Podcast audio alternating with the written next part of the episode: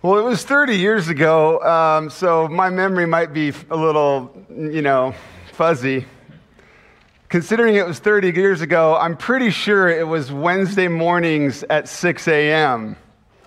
6 a.m. But, you know, I mean, maybe it was 7. Maybe it was 7 a.m. Maybe it was 8 a.m.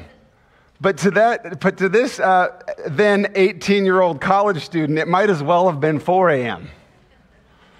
It was early in the morning. It was dark and early in the morning. It, it was like, you know, the situation where you didn't previously know there was a five on the clock besides 5 p.m.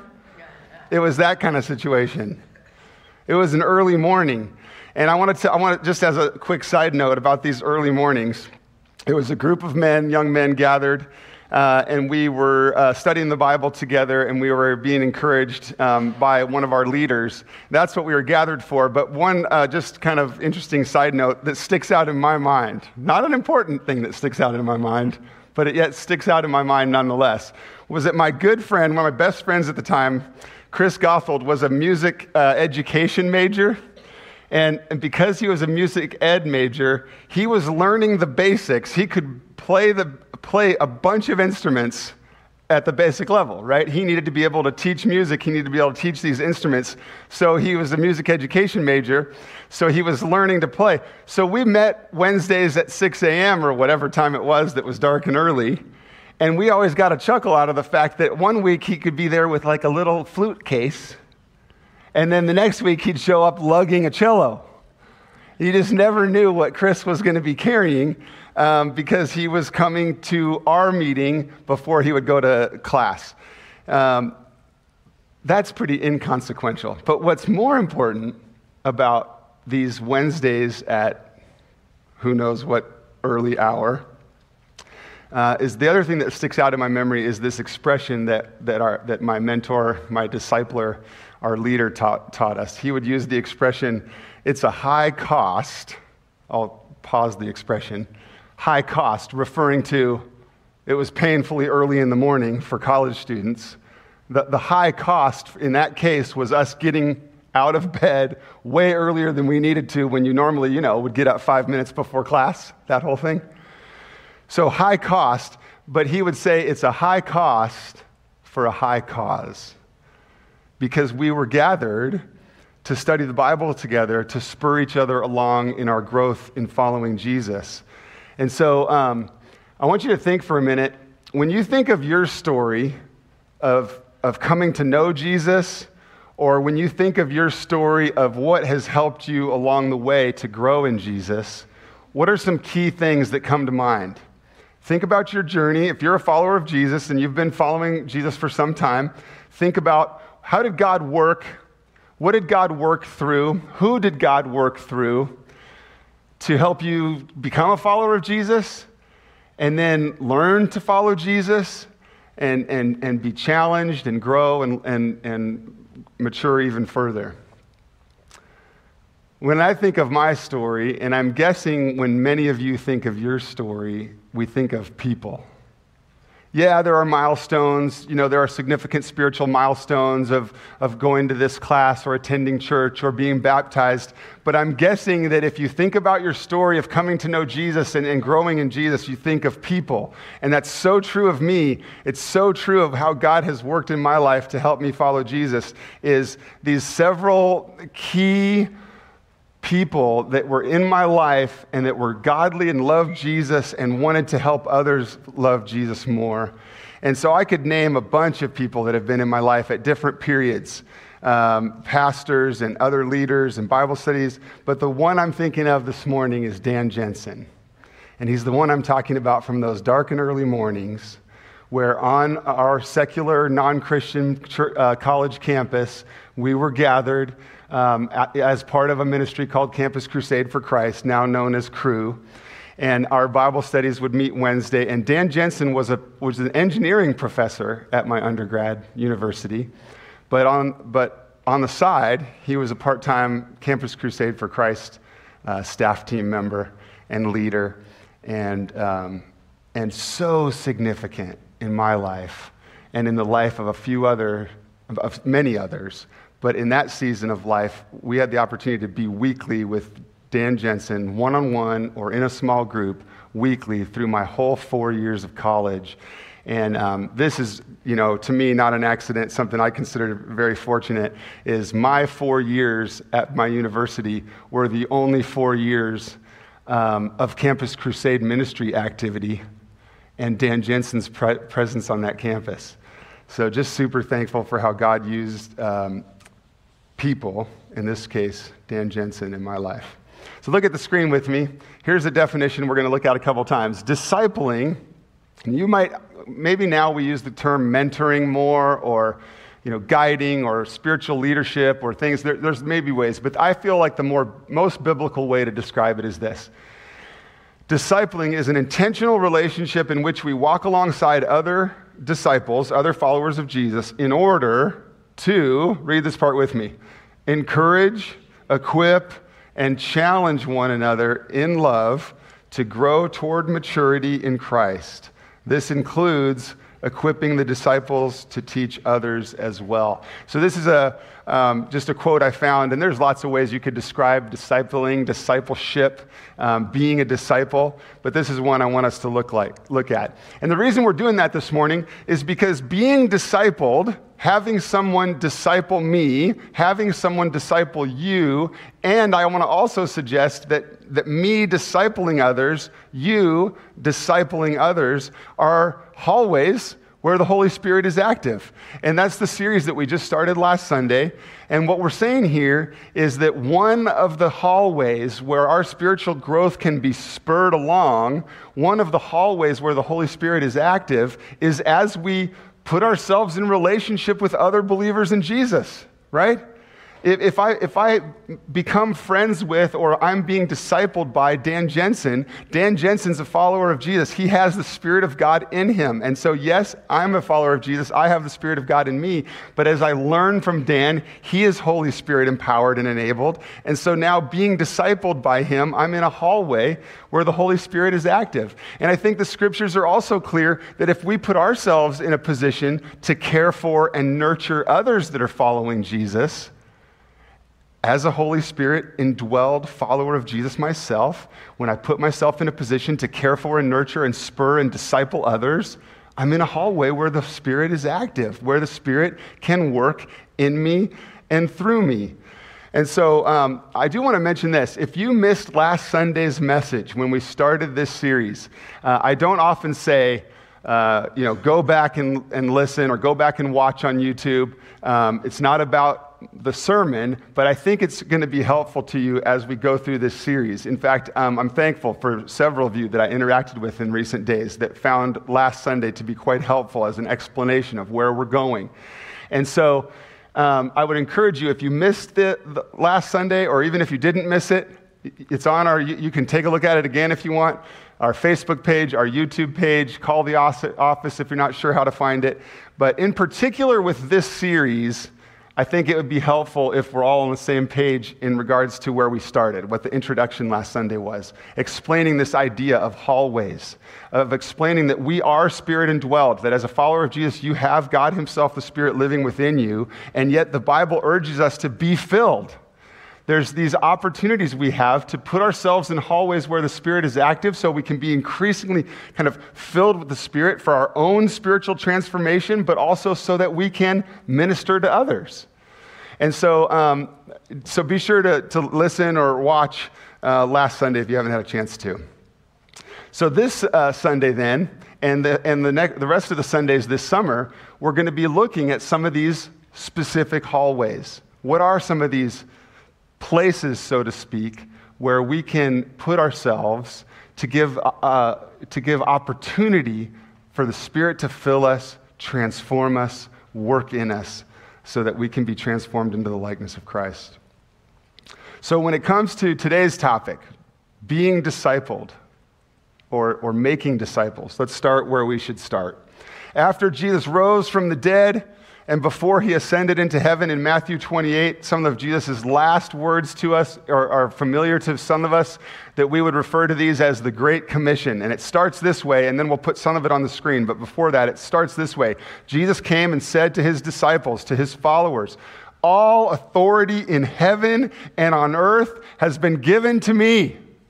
Jesus is saying, I am king of all.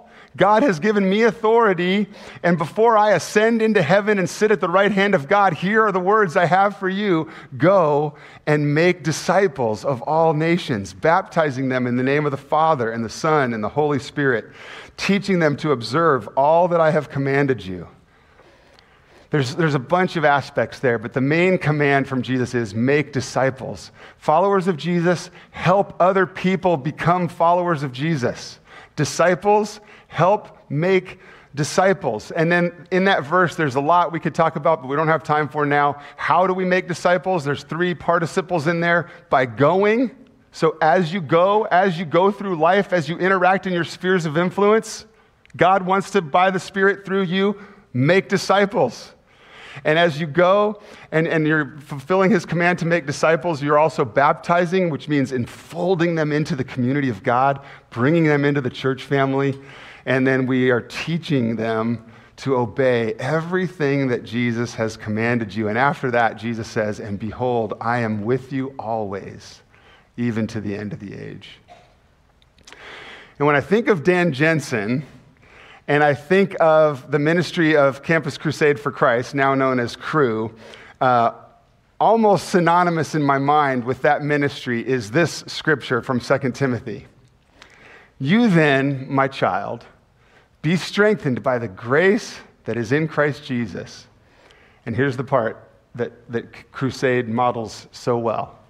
And what you have heard from me, in the presence of many witnesses, entrust that, what you've learned from me, entrust that to faithful men, who, and then those faithful men will be able to teach others also. So, so uh, it's probably even more effective if we look at this uh, next slide on the screen, this chart. When we think of this, that Bible verse, and we think of effective ways to spread the good news of Jesus, this is kind of that Bible verse visual. Paul, the writer of this letter, is saying, Hey, you, Timothy, you teach what I've told you to, to a few, and make sure you train those few so they can train others. And then what happens as this chart gets, goes further and further down? What's going to happen? Multiplication.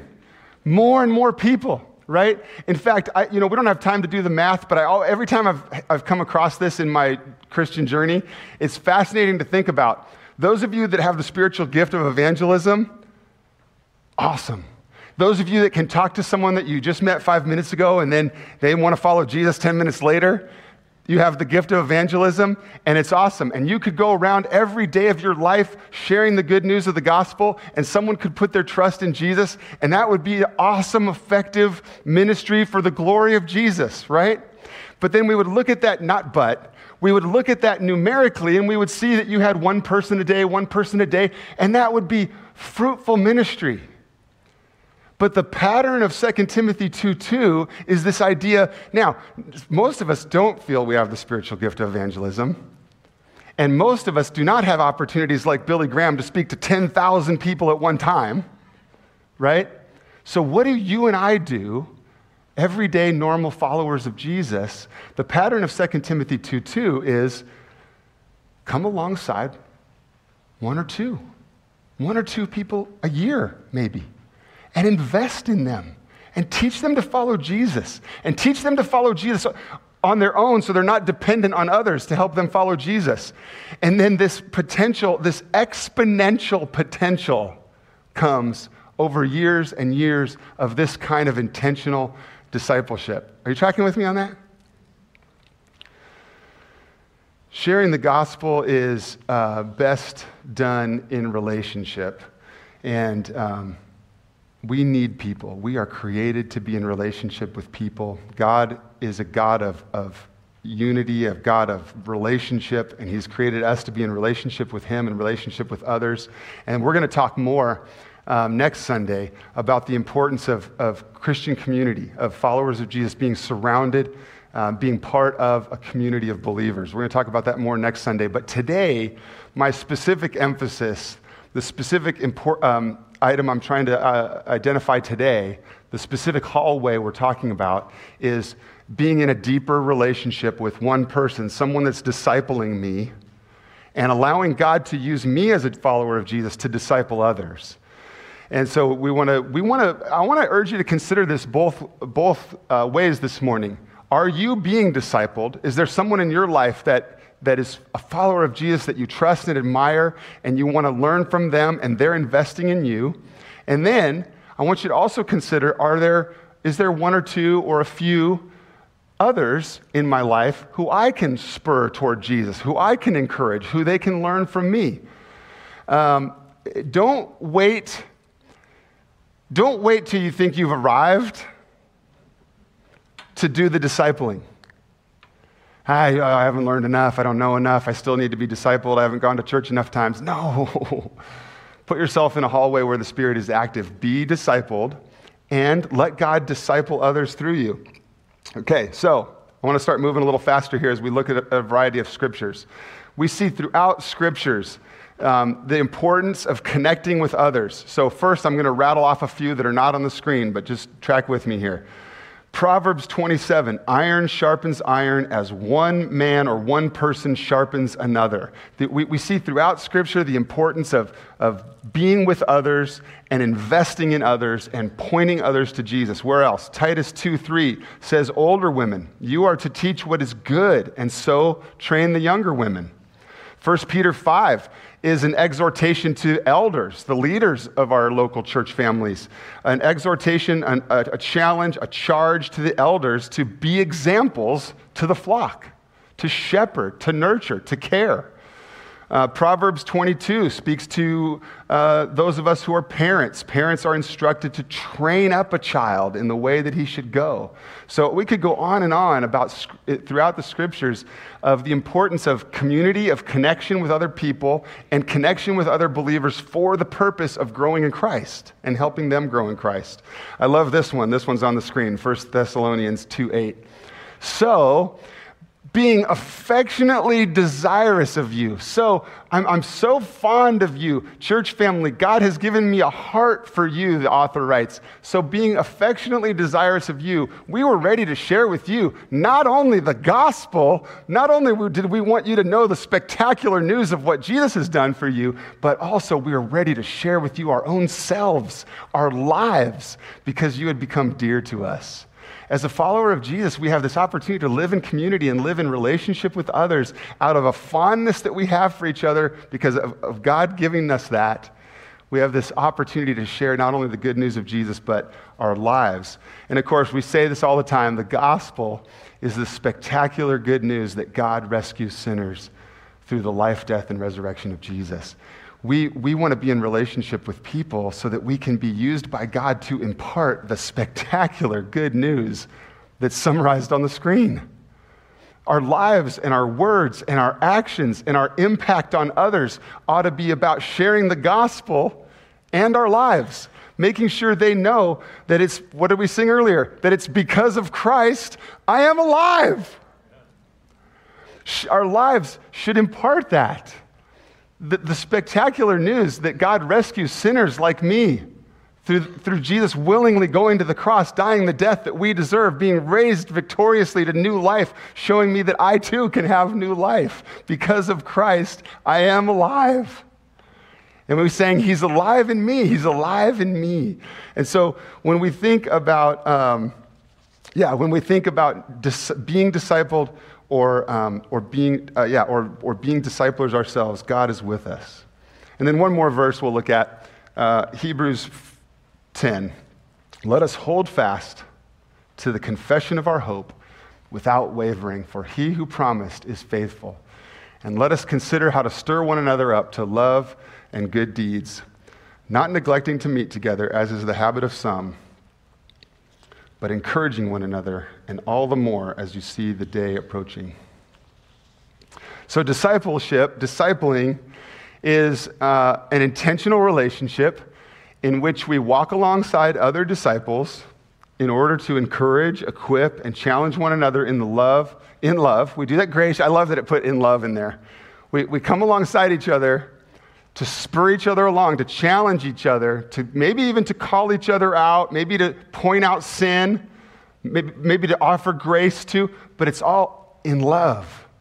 Not, not being mean, not thinking I'm better than you, not, not nailing you to the wall because of your sin, but by love and, and by offering God's grace to one another, we disciple each other to, to encourage each other, equip each other, and challenge one another. And discipling includes making sure that our disciple can teach others as well. Let's look a little bit further at that definition. What do we see in there? We want to challenge one another in love to grow toward what? Toward maturity. Sometimes I get going and I feel like I'm talking and I'm just making sure anybody's following along. Thanks for humoring me. We want to point each other toward maturity. What does that look like? Not in our journey with Jesus, in our life of following Christ on this side of eternity, before he returns and sets all things right, what does it look like to walk with Jesus? What does increasing maturity look like? And I think one thing is not being dependent on others for our spiritual life, for our spiritual growth. Not being dependent on one hour a week in a certain room with leaders doing it for us. I think part of our maturity in Christ and being able to walk with Christ and obey Him and live out His ways is uh, as we are not dependent on others for our spiritual growth. Followers of Jesus do what? Follow Jesus. Followers of Jesus follow Jesus. And fully devoted followers of Jesus follow Jesus. And that means they obey Jesus. The, the Great Commission says we teach each other to do everything that Jesus commanded. We're to, we're to see who Jesus is and then be transformed into his likeness and live out the ways of Jesus in our spheres of influence. And so um, we have this opportunity to carry out the Great Commission, to u- be used by God as spirit empowered ministers of the gospel. You, follower of Jesus, are a Holy Spirit empowered missionary who, is who God wants to use to point others to Jesus, to help others grow in Christ, to be uh, a conduit of God's love to the world and a proclaimer of the greatness of Jesus. God wants to do that in and through you. And so um, that can be a little bit like, whoa, really? Am I up for that? God wants to do that through me? Am I capable of that? Am I ready? Am I up for it? Yeah, you know why? Because Jesus rose in victory and he's alive in you. You are up for it. Yes, you need to be discipled, but you also need to be discipling. You need to be training others, helping them follow Jesus. And you are up for it because we are indwelled by God Himself through the Holy Spirit. and so we look quickly at a couple of verses here. John 14, 26 says, But the Helper, the Holy Spirit, whom the Father will send in my name, he will teach you all things and bring to your remembrance all that I have said to you. Now, specifically in context in the scriptures, I think this verse is specifically to the original 12 disciples, the apostles. And this verse has to do with hey, you guys, I'm going to, by the Spirit, help you remember what Jesus taught you so you can write the Bible. Pretty important? But I think there's a truth here that, we, that I don't think it's a stretch for us to apply, apply to all of us as believers.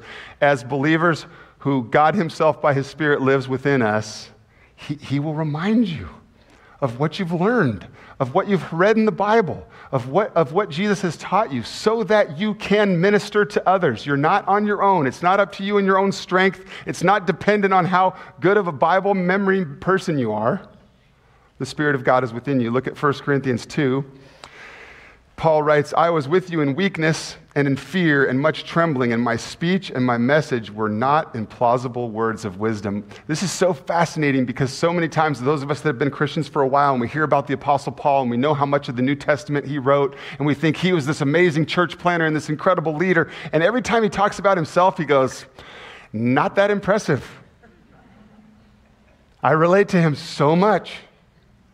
And so he says, It's not about my words of wisdom and how awesome I am, but what was it that people were changed by? A demonstration of the Spirit at work, it says in the screen there. So that your faith would not rest in the wisdom of men, but in the power of God.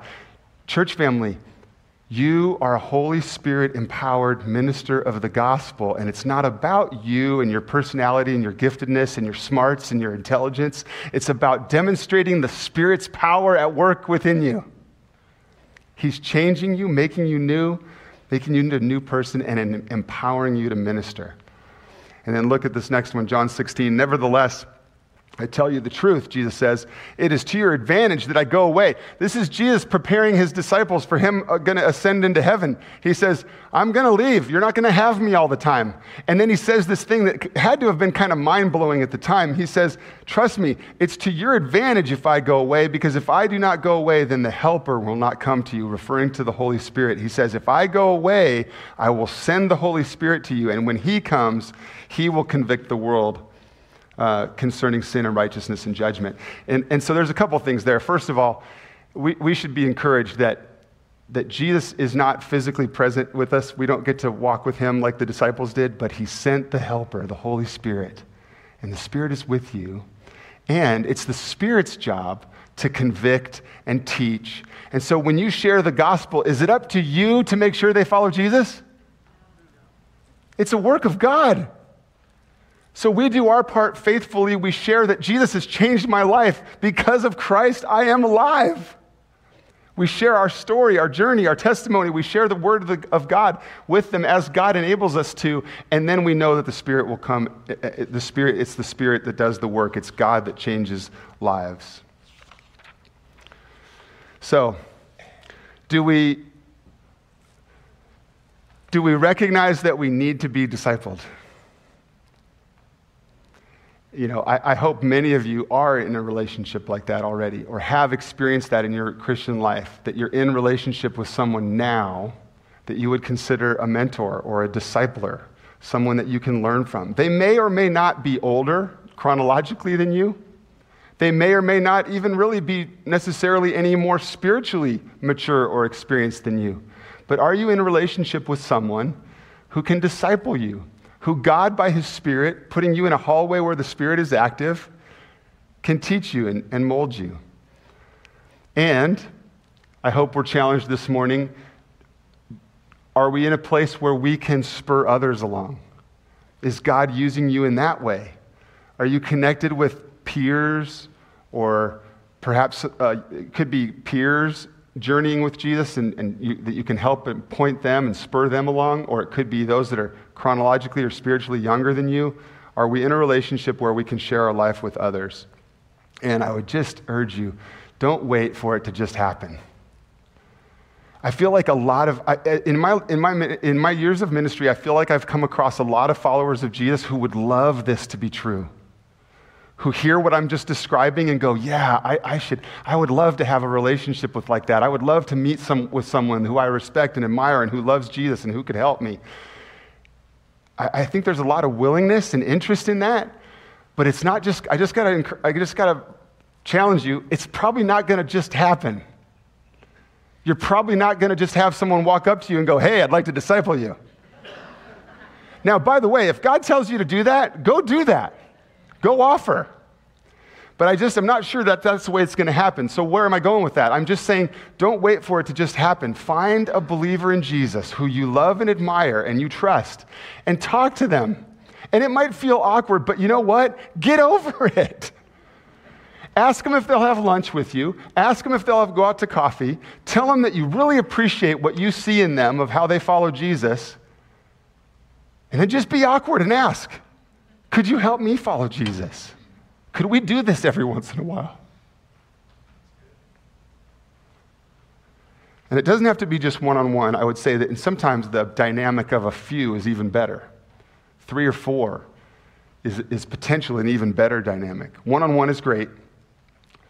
Two, three, four might even be an even better fit because now the Spirit is at work in two or three or four, and you're shaping each other, and you're journeying, and you're guiding, and you're praying, and you're correcting, and you're teaching, and you're encouraging.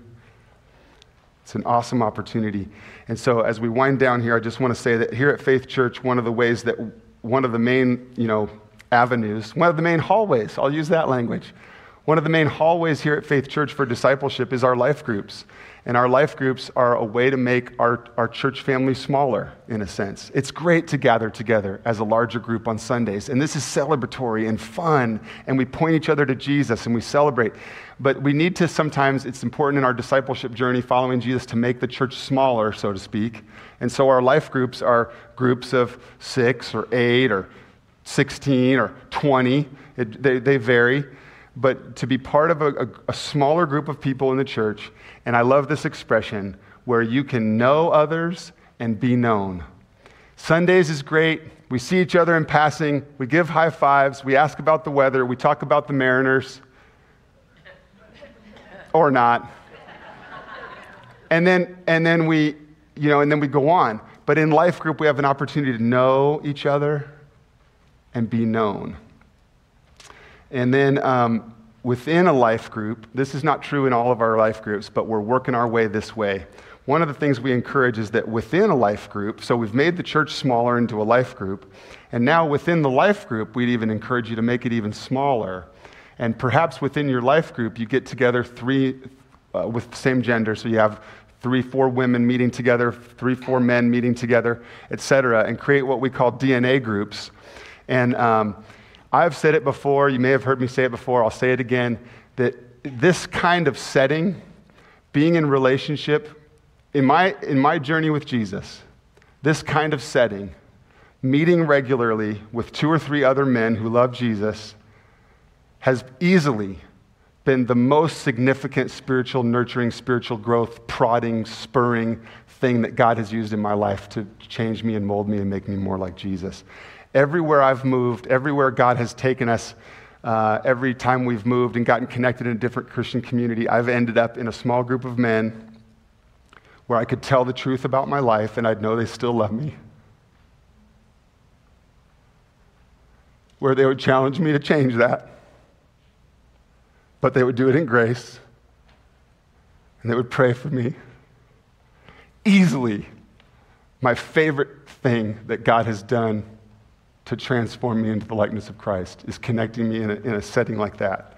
And so within our DNA groups, or within our life groups, we would love to have you consider that. Or even if, it's, if you're not in a life group, or even if your life group isn't prepared to, to divide up into DNA groups, then just grab two or three others and let me know if we can help you know what to do with these.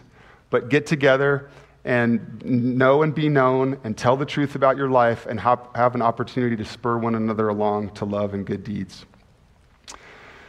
So that's where we are today being discipled, being discipled, and being disciplers, I believe, is a hallway where the Holy Spirit is active.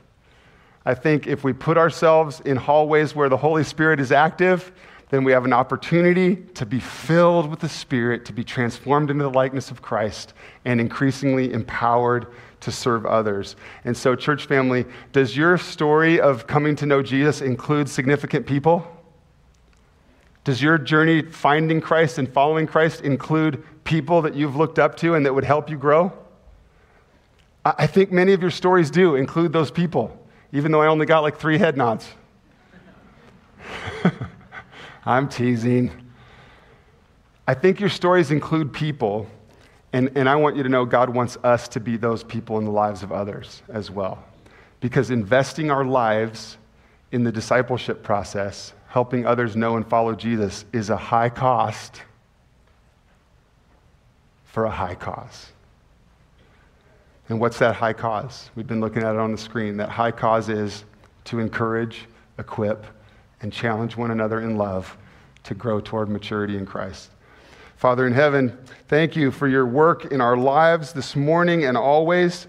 Father in heaven, thank you um, for my church family. And even as I look around the room, I'm, I'm, I'm all too aware of various places that we are, various things that have happened this week. Lord, we mourn with those who mourn. We hurt with those who are experiencing loss and disease and suffering. And God, would you encourage and strengthen them? And as we look around and as we're part of a, a church family, we also uh, just see opportunities to rejoice with those who rejoice. We thank you for um, new life and uh, growing church and people excited about Jesus. And, and so, God, would you just encourage um, those in the church family that are just experiencing your love and blessing too? And Father, we, we want to head into a new week knowing you are with us, considering the way we organize our lives. God, help us to reflect on what we prioritize, what we invest in. What does our time and energy spent describe about what's important to us? If I consider my calendar and my to do list and the place all my time goes, God, what does that show us about what we exalt in our lives?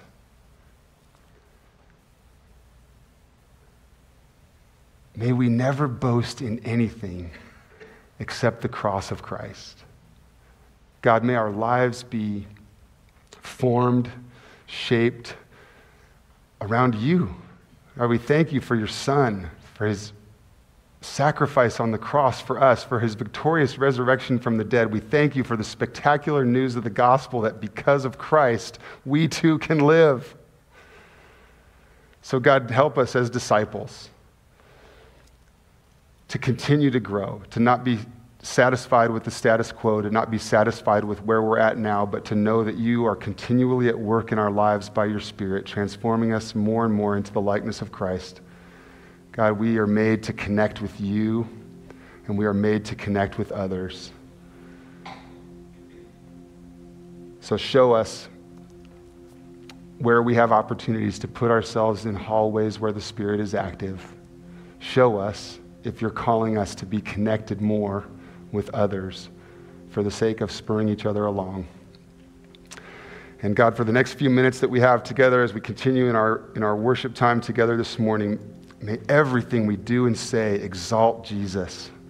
As we lift our voices in song, as we say prayers, as we give hugs to one another and check in with one another, as we give our financial offerings, as we, uh, as we study your word, as we go into a, a new week as your spirit empowered ministers. God, I pray that we would do all of this out of just thankfulness for all you do, all the ways you love us, all the ways you guide us.